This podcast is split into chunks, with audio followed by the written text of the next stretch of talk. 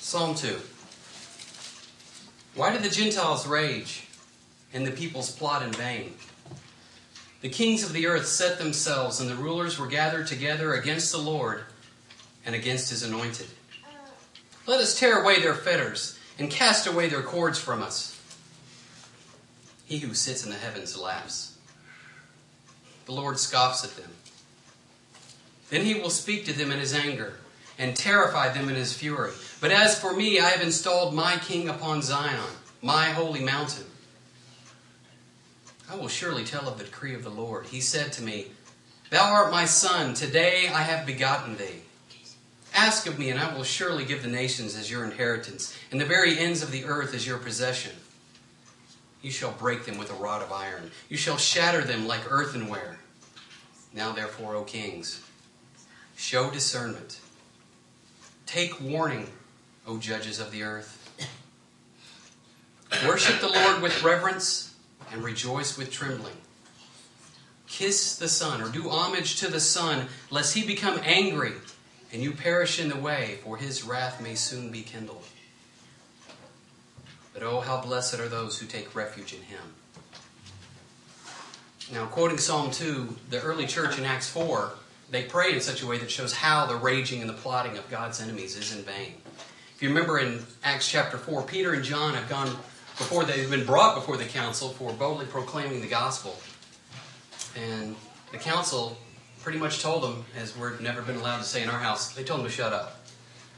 And they couldn't find a way to actually punish them, so they released them, and Peter and John go back to the believers in the early church there. Acts 4, it says, the believers lifted their voices together to God and said, Sovereign Lord, who made the heaven and the earth and the sea and everything in them, who through the mouth of our father David, your servant, said by the Holy Spirit, and here they quote Psalm 2, Why did the Gentiles rage and the peoples plot in vain? The kings of the earth set themselves, and the rulers were gathered together against the Lord and against his anointed. Now, the point of that citation from Psalm 2 is that the raging and the plotting of Christ's enemies is in vain. And why or how is it in vain? The very next verse, as they continued praying, said, Because truly in this city there were gathered together against your holy servant Jesus, whom you anointed, both Herod and Pontius Pilate and the Gentiles, along with all the peoples of Israel. That implicates everyone. To do whatever your hand and your plan had predestined to take place.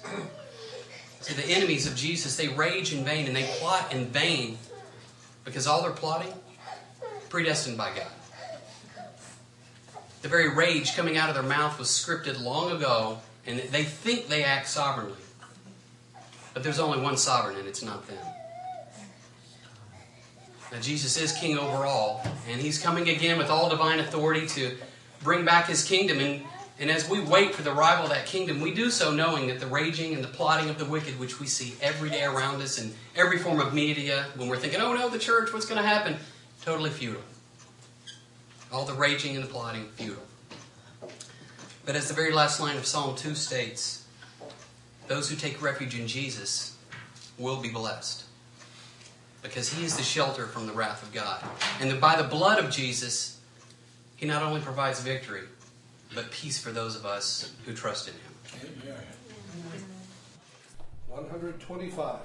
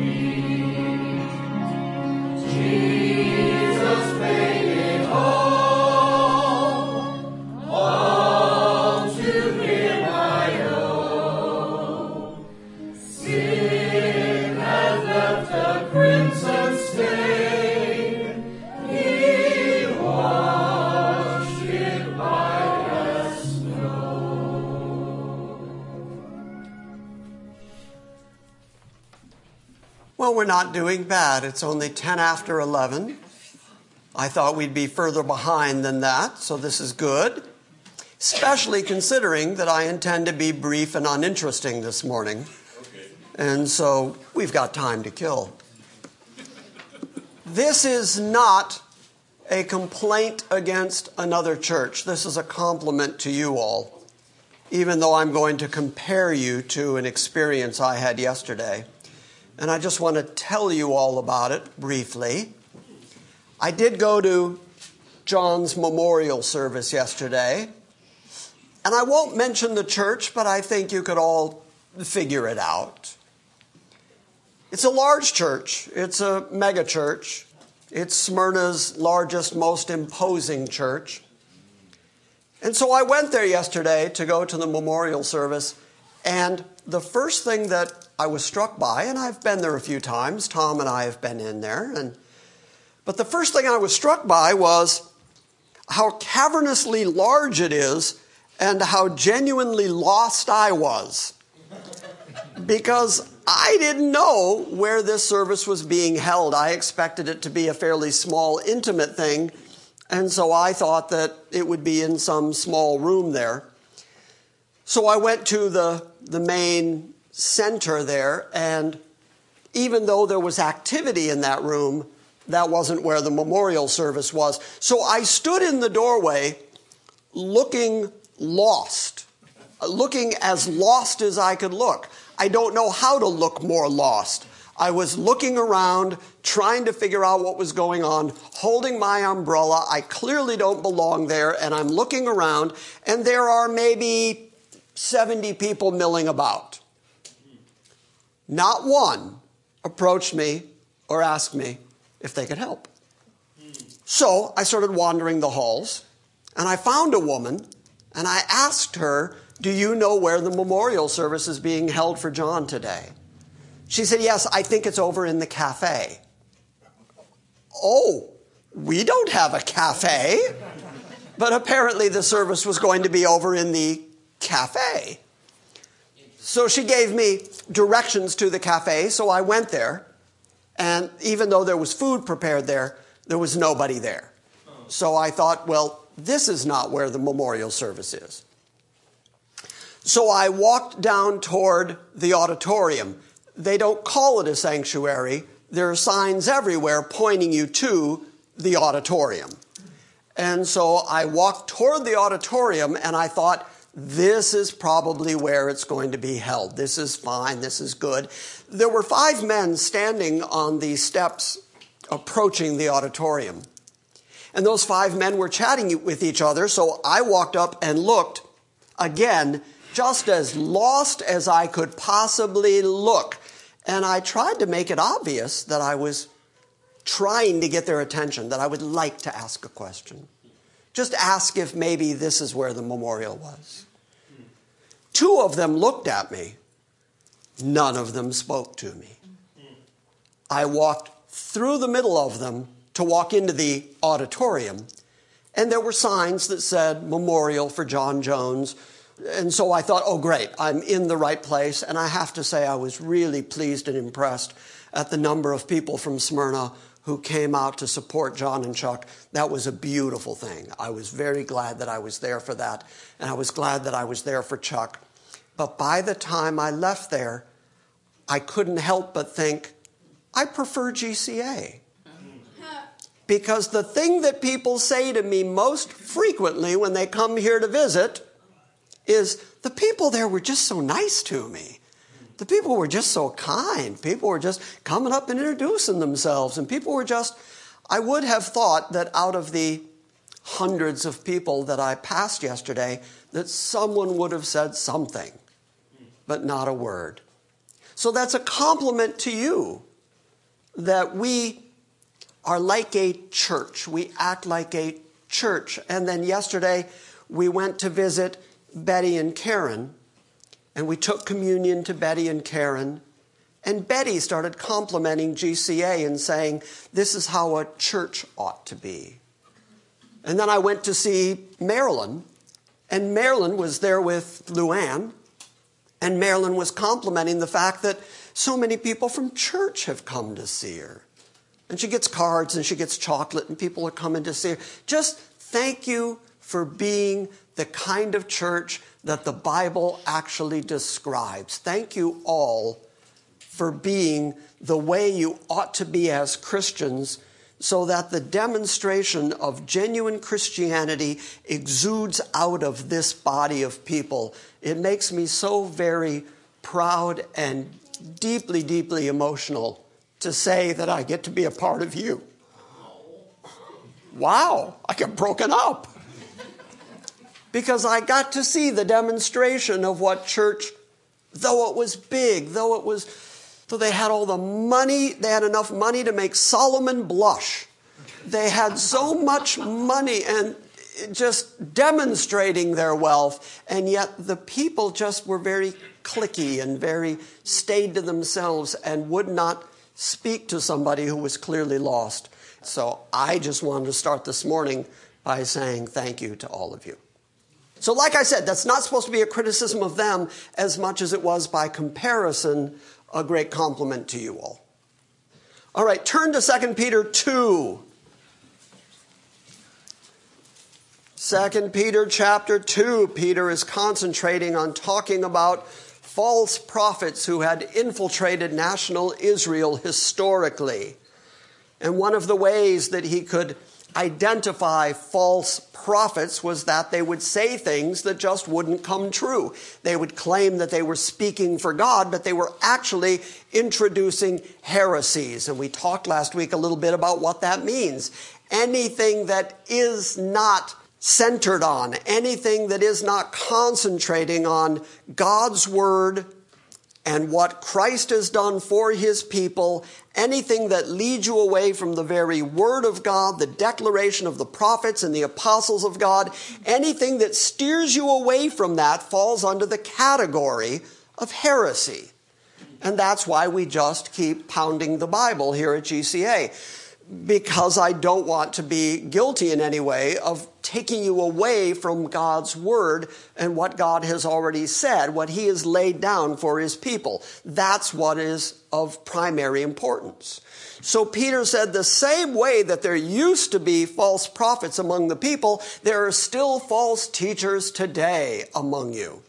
Now he was writing, and I have to stress this again, he is writing to the diaspora. He is writing to Jews, believing Jews, who are outside of Jerusalem. He's writing to a Jewish audience. Is this obvious yet? And he, being a thoroughgoing Jew, is still going through the process of transitioning from his law-keeping that he grew up with and then coming to understand salvation by grace through faith, where you read in Galatians, where Paul had talked about Peter, how Peter had eaten with the Gentiles, but then once some came from James, Peter dissembled and acted like he wasn't eating with the Gentiles and acted like he was still just keeping with the Jews and was following the law of the Jews, which would not allow him to eat with the Gentiles. Okay, so that shows you some of Peter's internal conflict. Peter still has a certain amount of law in his head. He's still got a lot of Old Testament legalism in his head as he's coming to understand what Christ has done fully and completely for the people he has saved. Because Peter is very, very influenced by Jewish writing, and a couple of weeks ago, remember, we looked at the book of Jude, and we saw the similarities between Jude and Peter. And we saw how Jude was even quoting from the apocryphal book of Enoch. And so Peter and Jude and any thoroughgoing Jew is really familiar with all of the Jewish literature that would influence the way that they write. That was a long way of saying, Peter's about to say something that's really controversial. And you have to decide whether he is saying this as a declaration of things that have actually happened. Have there been people who embraced Christ, who were free from the world, who had left the impurities of the world for Christ and then went back? Or is he giving a typical Hebrew warning? That's the mindset that Peter is writing in here. When Peter talks at the end of chapter 2 about those who have been delivered from the defilement of this world and then end up going back to that defilement, he's going to say it's worse for them now than it was at the beginning. It would have been better for them to have never known Christ than to have known a little bit and then gone back to the world. But you can read commentary after commentary that will argue about this next section we're going to read and argue about whether Peter is saying this is a reality, that the teachers, the false teachers, knew some of Christ and were delivered from the impurities of the world, and then they went back, or was it the people that they fooled? Those people came to know a little bit about Christ and then they went back, or is it just simply a typical Old Testament Hebraic warning? I fall into the third camp. I believe it's just a warning that Peter has written to say, if you know Christ, if you have embraced Christ and have been delivered from the defilement of this world and then go back to it, that you're worse off than you ever were. You'd be better off to have not known the truth than to have known the truth and rejected it. Does that make sense? Yes, sir. Okay, that was all introduction. I'm still introducing. I'm still trying to get you in the mindset of what Peter is about to say. Earlier, when I said I plan to be brief and uninteresting, I lied. Okay. Chapter 2, 2 Peter. Let's just start reading right at verse 1. That'll bring us up to speed to where we're going to pick up the new material. False prophets also arose among the people, just as there will be false teachers among you, who will secretly introduce destructive heresies, even denying the master who bought them, bringing swift destruction upon themselves. And many will follow their sensuality, and because of them, the way of the truth will be maligned. And in their greed, they will exploit you with false words. Their judgment from long ago is not idle, and their destruction is not asleep. For if God did not spare angels when they sinned, but cast them into hell and committed them to pits of darkness reserved for judgment, and did not spare the ancient world, but preserved Noah, a preacher of righteousness, with 7 others, when he brought a flood upon the world of the ungodly. And if he condemned the cities of Sodom and Gomorrah to destruction by reducing them to ashes, having made them an example to those who would live ungodly thereafter, and if he rescued righteous Lot, oppressed by the sensual conduct of unprincipled men, for by what he saw and heard, that righteous man, while living among them, felt his righteous soul tormented day after day with their lawless deeds. So if all that's true, verse 9 says, then God knows how to rescue the godly from temptation and to keep the unrighteous under punishment for the day of judgment, and especially those who indulge the flesh with its corrupt desires and despise authority. They're daring, self-willed. They do not tremble when they revile angelic majesties. Whereas angels, who are greater in might and power, do not bring a reviling judgment against them before the Lord. But these people who revile angelic majesties, who are daring and self-willed and don't tremble at God or authorities, but these people are like unreasoning animals, born as creatures of instinct, to be captured and killed, reviling where they have no knowledge. And they will, in the destruction of those creatures, also be destroyed, suffering wrong as the wages of wrong. They count it a pleasure to revel in the daytime. They are stains and blemishes, reveling in their deceptions as they carouse with you, having eyes full of adultery and that never cease from sin, enticing unstable souls, having a heart trained in greed, accursed children. Forsaking the right way, they have gone astray. Having followed the way of Balaam, the son of Beor, they have loved the wages of unrighteousness, but he received a rebuke for his own transgression, for a dumb donkey, speaking with the voice of a man, restrained the madness of the prophet. Okay, let's take a breath right there. Peter is telling you not only that there are false teachers who are bringing in heresies, but also they are doing it because of their greed. They are doing it because they desire followers that they can heap to themselves, but it's good to know that God has got their judgment waiting on them. Remember what Jeff said this morning about the fact that an absolutely sovereign God utilized the hatred of men who would say, I will not have this man to rule over me. They're going to throw off the shackles of God and his Christ. And then God in the heavens laughs at them. And God in the heavens says, I'm going to set my king on my holy mountain. That's just the way it's going to be. Get used to it. And then you go to Acts and you see the fulfillment of that Herod and the Gentiles and Pilate and the Jews, they were all gathered to do whatever God's hand predestined to be done. That's a really important concept. God, in his absolute sovereignty, has control over even the wickedness and the evil of these people who are bringing in these destructive heresies. Now, you might ask yourself, and you'd be wise to, you'd say, well, then what's the purpose? Why does he let destructive heresies into his church? If he loves his people and he separated his people from the world, why would he allow anybody to come in and bring destructive heresies? Paul writes about it.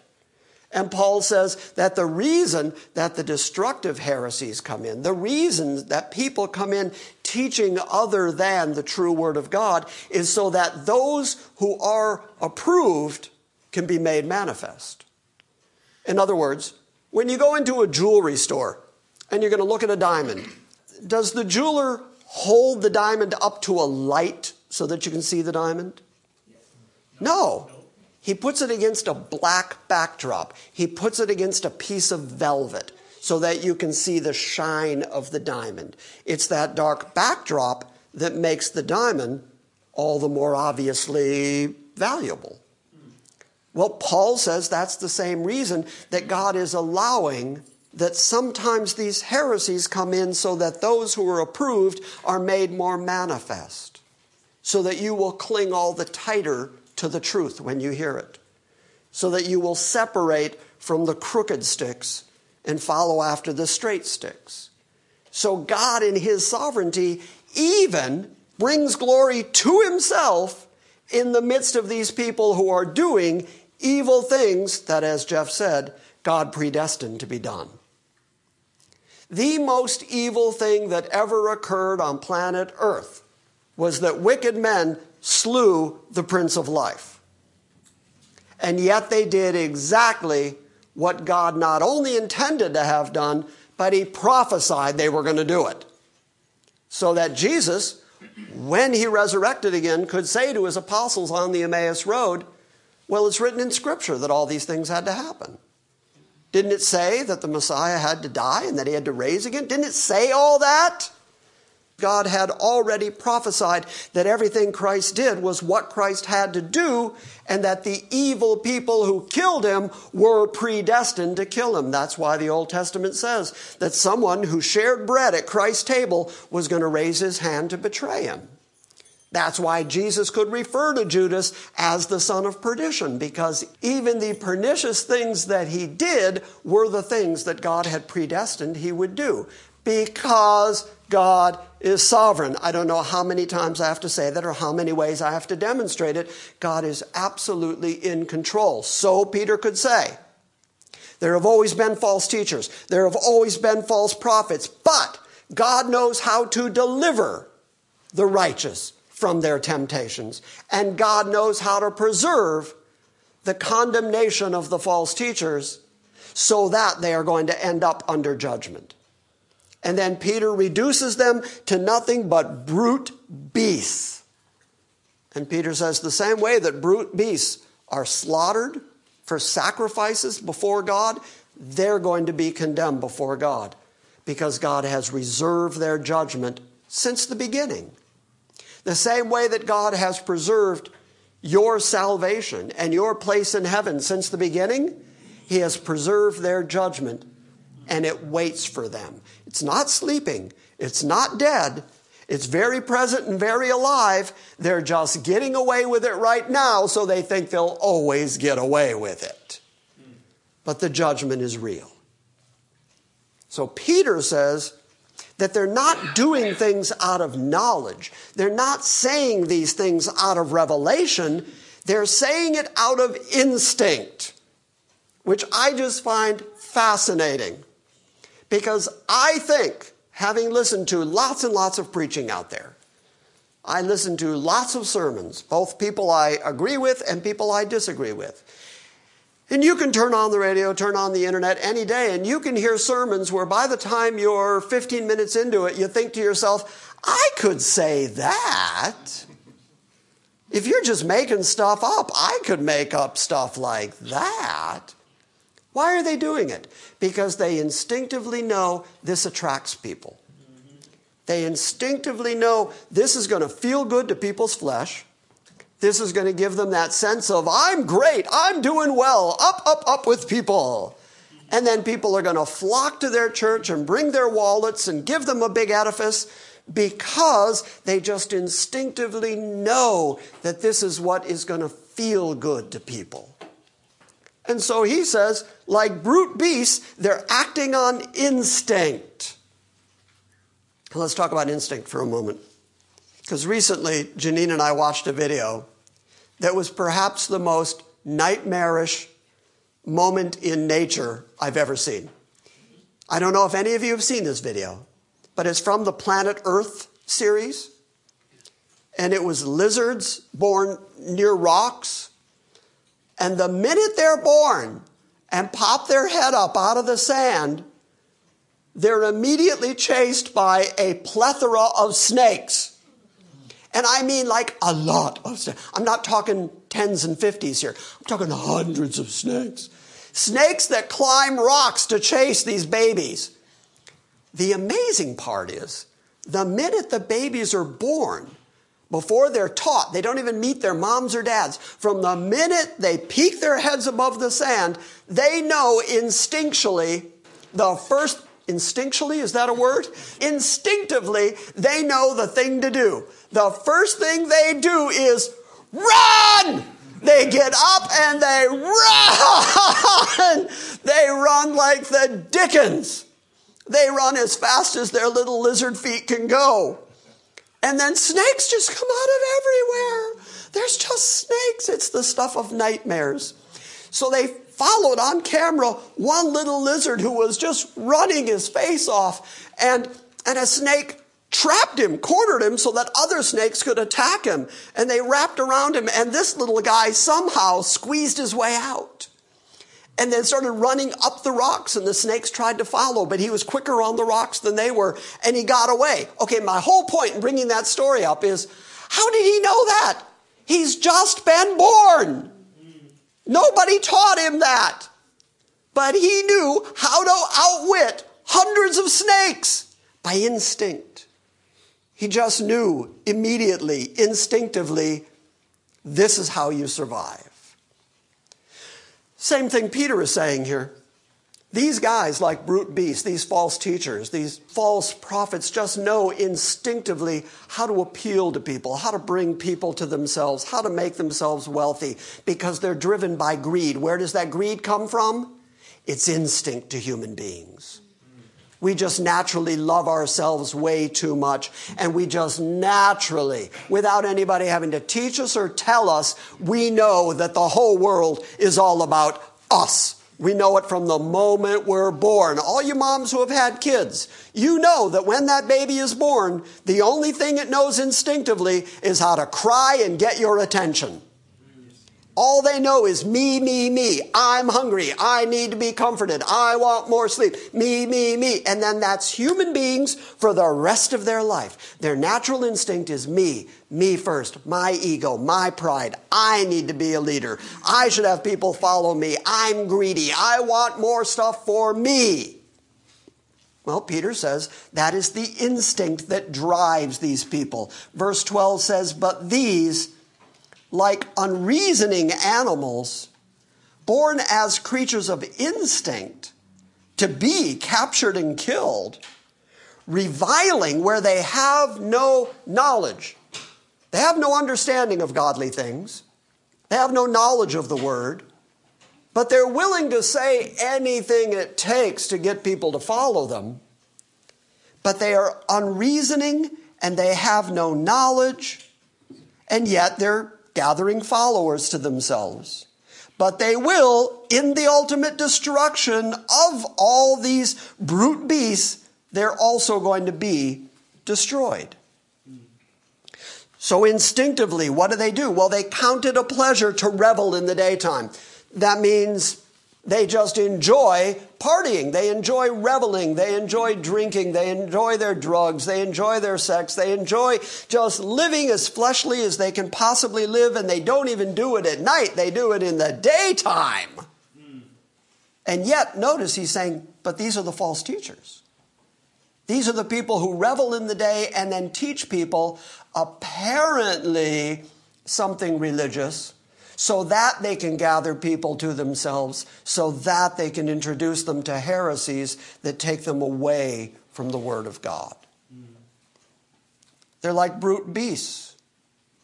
They count it pleasure to revel in the daytime, but they are stains and blemishes. This is part of Peter's natural Hebraism.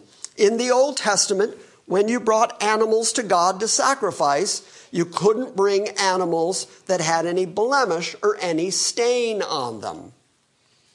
And so Peter picks up that language and says, even though they would put on that they are serving God, the truth of the matter is they are stained, they are blemished sacrifices. They're actually in it for themselves. They're not even acceptable for God. So they have stains and they have blemishes, and they are reveling in their deceptions as they, now not just reveling, as they carouse with you. What does carouse mean? Eat, drink, and be merry. To live the way the world lives. What'd you say, Gladys? Anything but work. Anything but work. But they're greedy. Verse 14 says they have eyes full of adultery, and they never cease from sin. That sounds to me like Stephen in the book of Acts when they were stoning Stephen, and he said, you do always resist the Holy Spirit. Now, there are people who will read things like that and say, well, see, Stephen said you do always resist, so it proves then that the Holy Spirit is resistible, so that proves free will. But the truth of the matter is, if you always do something, then you're not free to do the other thing. Amen. If you always sin and always resist the Holy Spirit, then you're not free to choose Christ. Amen. Then you're not free to accept the things of God. They do always sin because that's all they can do. That's their nature as brute beasts, is to do nothing but sin continually, which is why they have eyes full of adultery. And they never cease from sin. Never. Enticing, so now they're gathering people to themselves, they're enticing unstable souls because they have a heart trained in greed. And they are accursed children. So then he brings up Balaam, and he says they're forsaking the right way, and they've gone astray, having followed the way of Balaam, the son of Beor. You know the story of Balaam. Balaam was enticed to curse Israel for enough money. Balak the king came to him and said, I'll give you everything. I'll give you half my kingdom. I'll give you plenty of money. Just curse Israel for me. This mass of human beings is coming toward my land. This is not good for me. Please curse them. And Balaam attempted every way he could, even though God said, you can't curse them because I've blessed them. And even though Balaam had to keep going back to Balak and saying, I can't do anything except what God allows me to do, and God has blessed them, I can't curse them. But Balaam kept looking for a way. He kept engaging it because he wanted the money. Okay, well, that's the exact same thing here. That these false teachers have forsaken the right way, and they've gone astray, having followed the way of Balaam, the son of Beor, because they love the wages of unrighteousness. They know it's unrighteous. They know they're operating on instinct rather than on knowledge. And yet they're willing to do it because it makes money. Have you ever heard the argument, and certainly I've heard it a lot. I've heard it more times in my life than I want to. You know, they must be right, whatever group we're talking about. They must be right because look how many of them there are. Right? And you all, you're in that little building up the street. How can you be right? Because those people up there, they got a whole lot of money. And they got a whole lot of people. And they got a whole lot of political power. And so that means that they must be right because they're attracting people. Well, look at Peter here. He's saying, yes, they attract people. And they're driven by greed as they're attracting people because they love the wages that come with unrighteousness. They love the money that comes with unrighteousness. I have a friend up in Troy, Michigan. I haven't spoken to in a few years.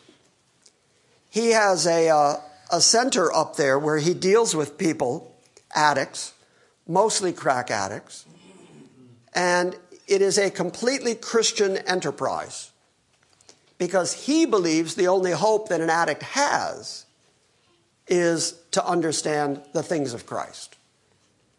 And so he was successful enough in that enterprise that eventually the government came knocking. And they said that they would like to give him some money. They'd like to support what he's doing because he's actually keeping people out of jail and turning people back to work. And he's actually having success in what he's doing. And they said, yeah, we'd like to support you. We'd like to underwrite the process here because it's really working well. However, once we pay for it, you have to extricate the Christianity part out of it. You can keep doing what you're doing for these people, giving them a job and making them work and giving them a place to live. You can do that, but you have to take the Bible and Christianity part out. He wisely said no, because the Christianity part is why it works. It works because Christ changes people. I only bring that up because the government thought they could eradicate the Christianity by paying him the wages of unrighteousness. They brought money because money entices people to do things. And so they brought money and they were going to give him wages, but those wages would include extricating Christ from the whole thing. Well, then those are the wages of unrighteousness. And he wisely said no to it, and to this day still exists on gifts and offerings and people underwriting him. The wages of unrighteousness. But look at verse 16 talking about Balaam. But Balaam received a rebuke for his own transgression from a dumb donkey. That doesn't mean stupid donkey.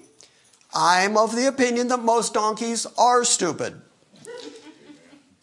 But from an unspeaking donkey. I find it funny that Peter had to point out that donkeys don't talk.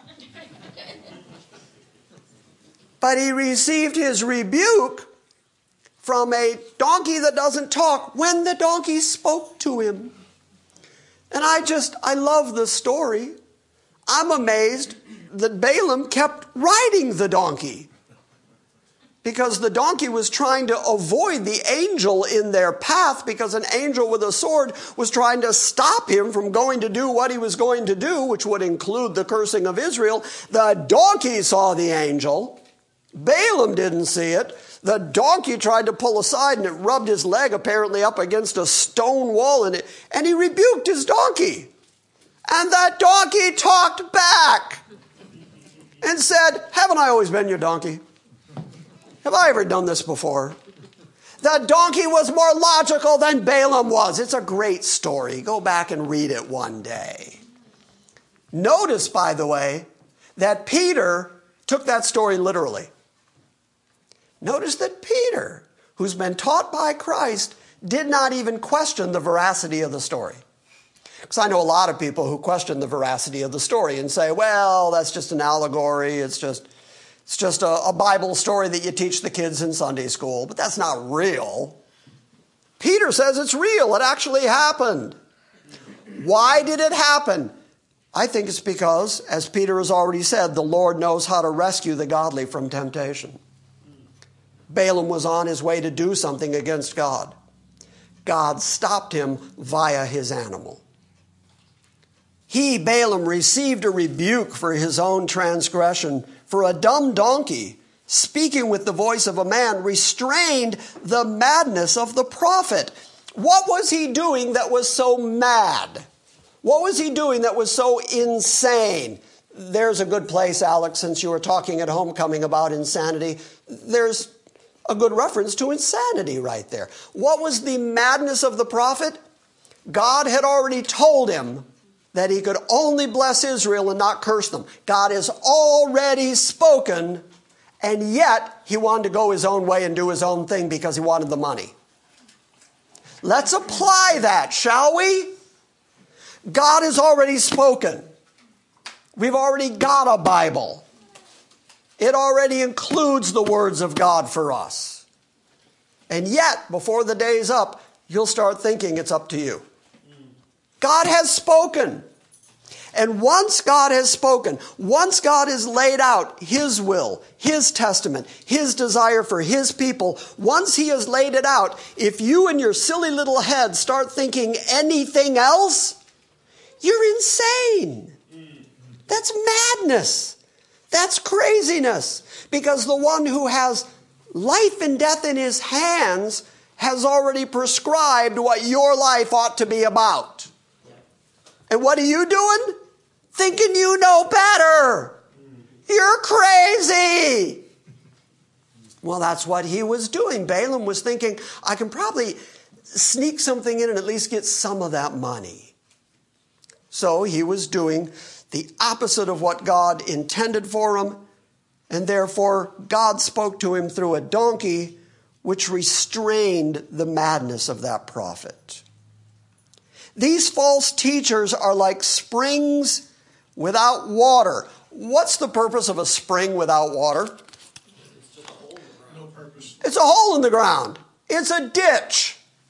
It's not a spring.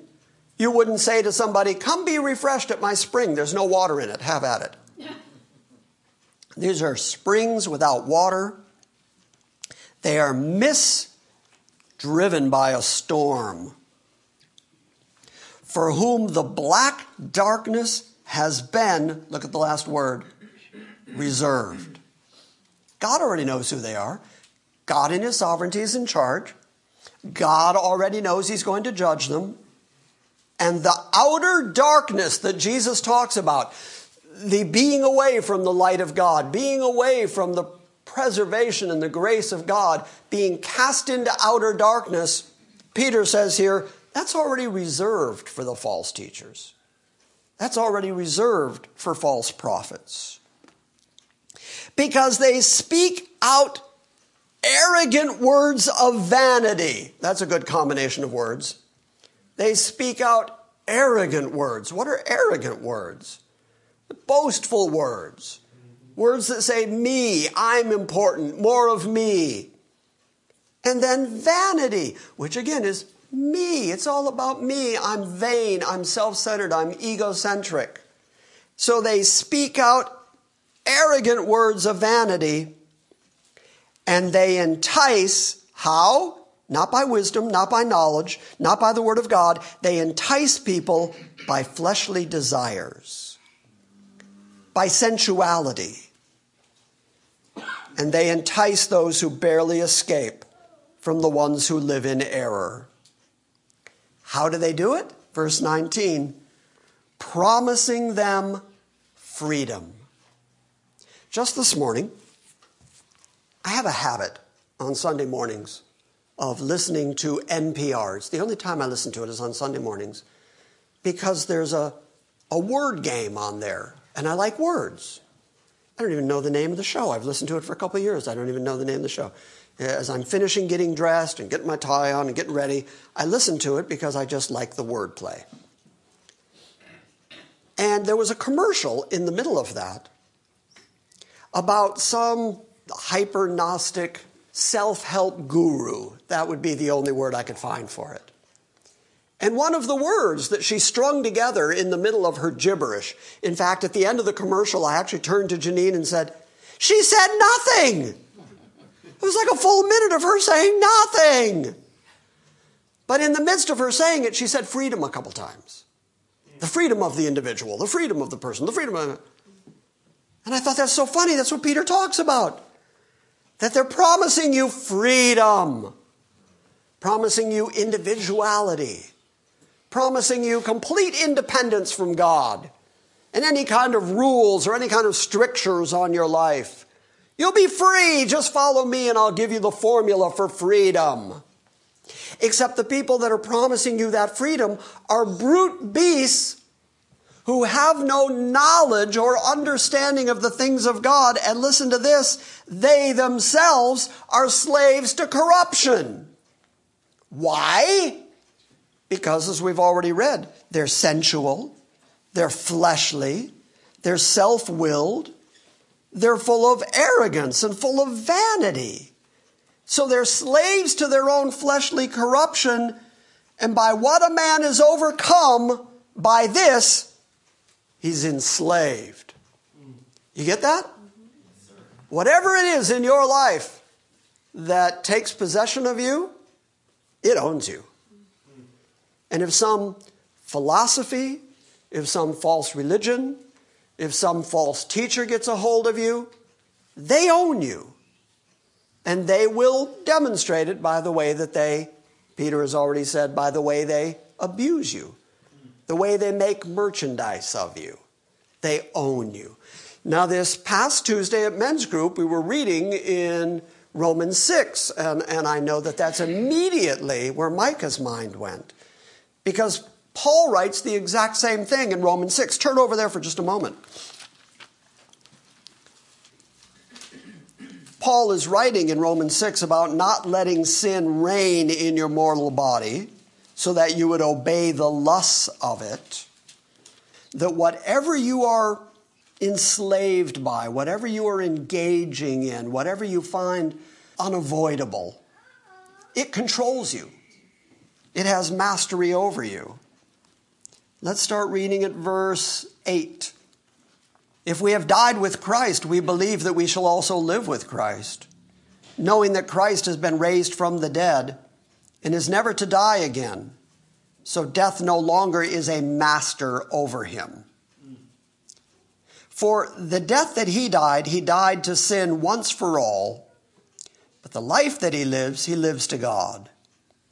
Even so, consider yourselves to be dead to sin, but alive to God in Jesus Christ.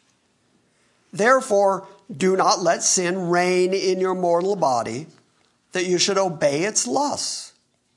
And do not go on presenting the members of your body to sin as instruments of unrighteousness, but present yourselves to God as those alive from the dead, and your members as instruments of righteousness to God. For sin shall not be a master over you, for you're not under law, but under grace. So what then? Shall we sin because we're not under law, but under grace? Well, may that never be.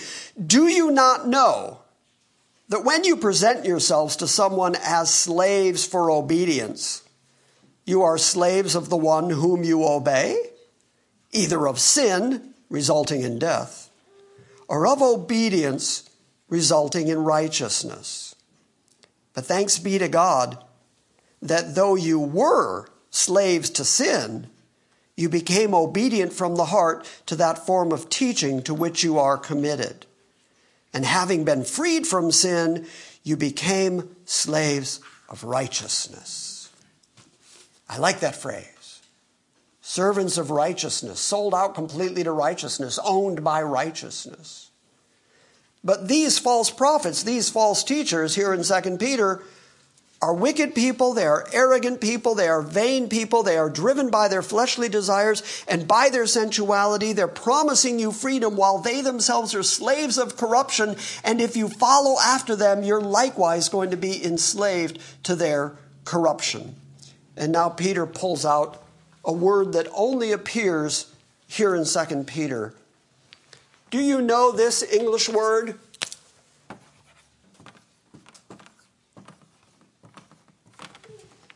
Do you know that English word, miasma? If you look it up in the dictionary, the first definition is something that gives off such a scent, such an aroma, a bad scent or aroma, like a skunk, that everything around it is affected by the aroma. And then the secondary definition of it is something so corrupt that it corrupts everything around it. Okay, now that's the English word miasma. The Greek word in English letters is exactly that. It doesn't change at all. It was not translated into English. It was transliterated into English. And verse 20 is the only place that you find that word in the whole Bible. But Peter chose that word specifically to say, if you're hanging around with these false teachers, the corruption that is in them will affect you just by virtue of you being around it. It's a miasma. For if they have escaped the defilement of the world, which is what they would claim. They would claim as false teachers that they're going to set you free. How can they set you free except to believe that they've escaped from the defilement of the world by the knowledge of Jesus Christ? But if then they become entangled again in those same defilements, the word defilement is the word miasma, the miasma of the cosmos, by the epikenosis of our Lord and Savior Jesus Christ. If they have really, genuinely, truly escaped that miasma and come to the knowledge of the Lord and Savior Jesus Christ, but then become entangled again, which they can't help but do, well then if that happens, the last state is worse for them than the first. Because after all, if they hadn't known anything about Jesus, if they hadn't been aware of what the Bible says, if they didn't know some portion of the good news, if they didn't know that, then they wouldn't be rejecting that. But because they know it, because they have the knowledge of it, because they're aware of it, and then they reject it because of, I'm going to use this word again, because of this miasma, because of this defilement that's within them, this defilement that reeks so badly that it affects everyone who's around them. Well, because that's the fact, they're going to go back to the way they've always lived. They're going to go back to their defilement. Why? Because it's a true proverb. And he's going to quote right out of Proverbs 26:11. It's happened to them according to the true proverb. A dog returns to its own vomit, and a sow or a pig, after washing, returns to wallowing in the mire. Is there anything more futile than washing pigs? I have one thing. I used to live in Detroit, and I used to have to shovel snow during blizzards. Equally futile. But you can wash up a pig. You can scrub up a pig. You can make him shiny clean because you're taking him to the fair. You can put a collar on him and make him look good and give him a name like Porky. You can take him out and present him publicly. Look at my nice, clean pig. The minute you get him home, where's he going? to the mud. Why? Because he's a pig. Or, anybody here own dogs? It's one of the grossest things dogs do. They throw up and then they eat their vomit. Why do they do it? Cats don't do that. Why do they do it? Birds don't do that. Why do they do it? Sheep don't do that. They do it because they're dogs. That's their nature. That's who they are. That's what they're about. That's why they do it. So these false teachers might pretend to be sheep. They might act like sheep. They might walk around talking about Baal. But in the end, they're going back to the mud. They're going back to the way they've always lived. They're going back to their lasciviousness. They're going back to their greed. They're going back to their ego, back to their vanity. They're going to go back. Why? Because they're pigs and dogs. They're not sheep. Sheep follow. Sheep know the voice of the good shepherd. Christ gave his life for the sheep. Christ never said, I gave my life for pigs and dogs. So Peter draws a real clear distinction here and says, yes, there's false teachers. Yes, there's false prophets. But God is sovereign and he is holding their judgment in reserve. They are going to be cast into outer darkness, and don't follow after their lasciviousness because they revel in the daytime and they act in a way that's completely egocentric. And they act like they might have some knowledge, but they've got no knowledge, which you would know if you knew your Bible. You would recognize that they are not teaching anything that's genuinely biblical. So then you would recognize them as not sheep. You would know that these are pigs and dogs, so then it shouldn't be any surprise when they return to their dogness and their pigness. They can't be any other way because they're dogs and pigs. Does that make sense? Yes. Am I talking to myself up here? So how are you going to know the difference? We'll get to chapter 3 next week. How are you going to know the difference? The difference is obvious if you know the Word of God. If you know what the Bible says, then when somebody comes along and tries to hoodwink you with something else, you're able to say, I don't believe that's biblical. Or show that to me in the Bible. And if they say something like, well, it's not exactly in the Bible, it's sort of implied in the Bible, there they go. That's that wiggle stuff. That's that, well, it's implied, or I can allegorize, or I can twist the word like a wax nose until it fits me right, and I can try to make the Word of God say something it doesn't really say. You need to know what the Bible says, or you're just going to be willing fodder for these kind of people who are brute beasts, who are driven by greed, who are just trying to assemble people to themselves. Have I said anything that Peter hasn't said? No. Have I exaggerated his words beyond what he was trying to say? No. Well, then the warning exists. That's my point. This is a warning. It's typical of all the Old Testament warnings. It's typical of the Jewish warnings. The warning is it would have been better for them to have never messed with this. They'd have been better off to leave the Word of God alone. But because they introduced these heresies so that they could attract people to themselves in their greed, the end for them is going to be worse than the beginning was. That's the warning. Questions? Does that mean their punishment is going to be worse? I would say so. I don't know how to read it any other way.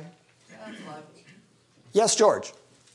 I think there's still a difficult possible contradiction, and I know you're going to explain why it's not a contradiction, but my translation says they have escaped defilement through their knowledge of God. Yeah.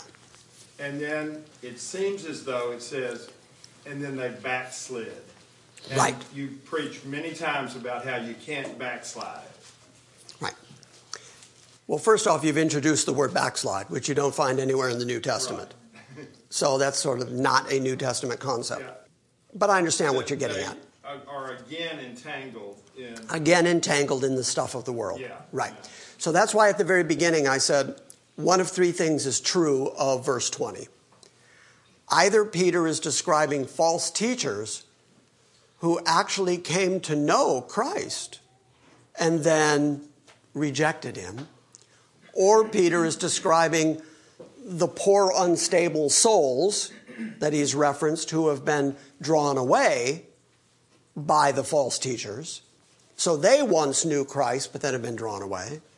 We wouldn't be comfortable with either of those because it doesn't fit with the rest of Peter's theology. The rest of Peter's theology is about God's sovereignty and salvation.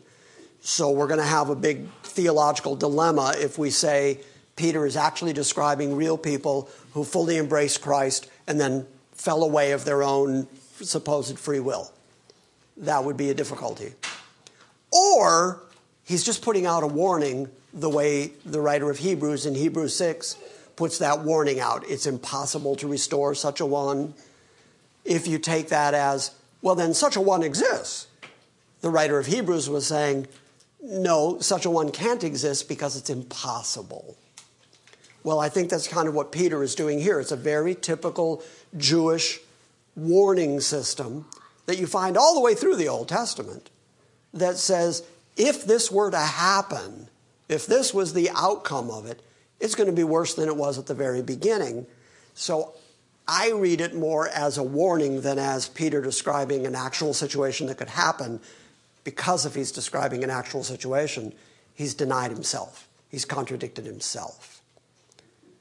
You may read it differently, but that's how I understand it. Yes, sir, Sandy. Judas might fall into this context. Judas, in my opinion, was a person who was chosen. Well, I'm not sure if he was chosen, but Judas was one of the 12. But if he was chosen, not for salvation, but he was chosen to betray the Lord, and it was God's will. So Judas knew the truth, and some may say he fell from it. I don't know. Yeah, that would be an assumption to say Judas knew the truth, because in the book of John we read that when the precious ointment was spilled over Jesus, John tells us parenthetically that he was a thief and he carried the bag.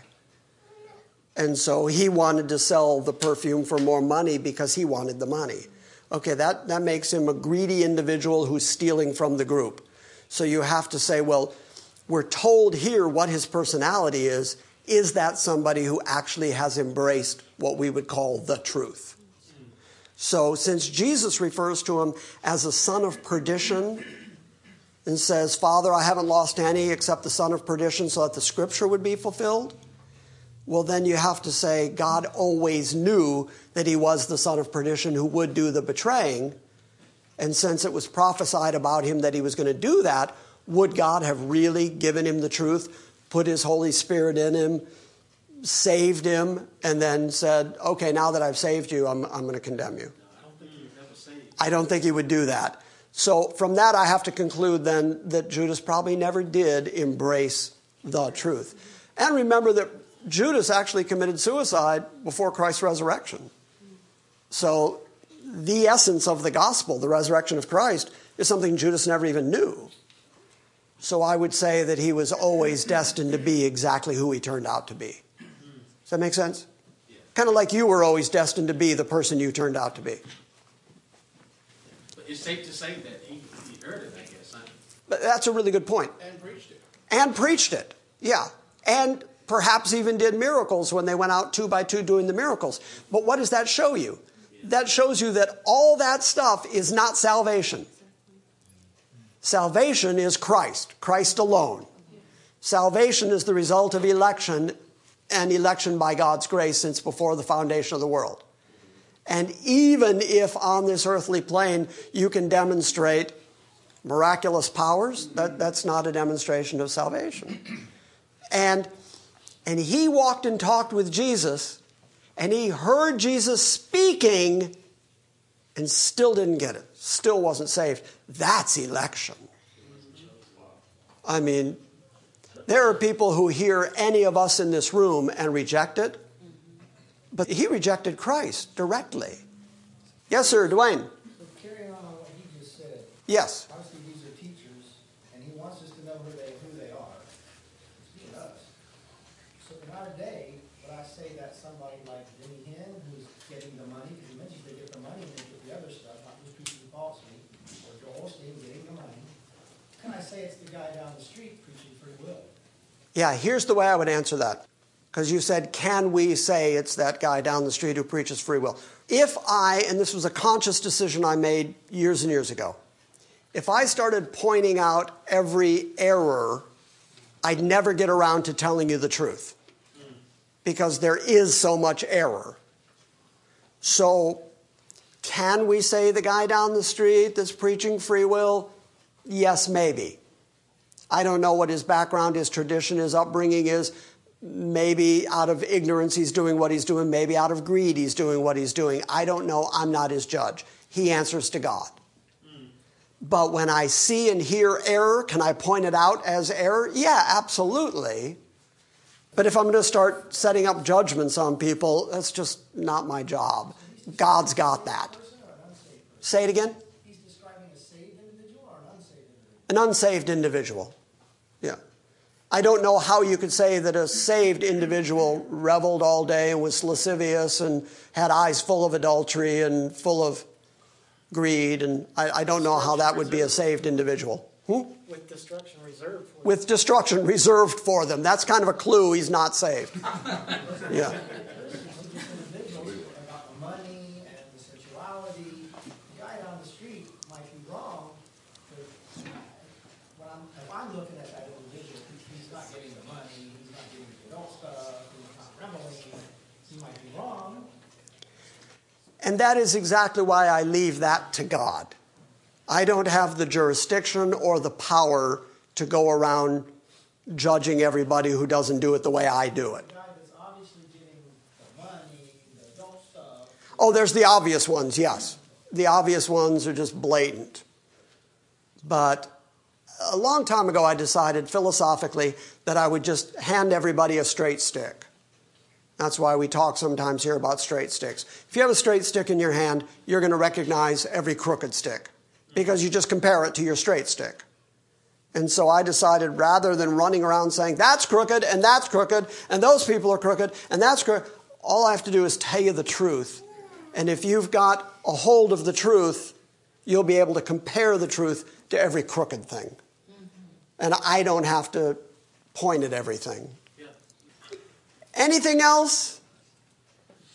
Good conversation, good questions. Yes, Renee? Yeah, but for Christians, we're all still learning. I mean, we don't know everything about the Bible, and, you know, we backslide sometimes, so how does it go for us? I mean... You do exactly what you're doing right now. You be among the saints. You be among people that have got more years invested in it than you. And you listen to the truth as it's being taught. Yeah. If you come across anything that sounds like it could be error, don't buy in. It could be error. Wait until you know what the truth is. Make sense? But just keep doing what you're doing. Be among the saints and keep learning. And few of us are infallible. And very few. You said that quite fallibly. Did you ever hand up, Micah? Yeah. The example you used earlier about your friend in Michigan that has the rehab center for crack addicts, I mean, that seems to be an example of what Peter is talking about here. Obviously, he said about with false teachers, but in the sense that these are individuals who have been delivered from a defilement of the world, i.e. crack addiction, and have benefited from the teaching of the gospel of Christ and have been delivered from that. I'm sure in the same example that Peter uses, there are those among those who return right back to their vomit. So that can be a benefit to even people that are not believers temporarily in a situation where they're under this type of actually gospel teaching. I agree. If the church is the preservative of the world, right, exactly, then there is a benefit to just having the truth among you. Right. True. Anything else? All right, good. Say goodbye to the internet congregation. Goodbye. Bill, do you want to say goodbye to yourself? Bye, Bill. Okay.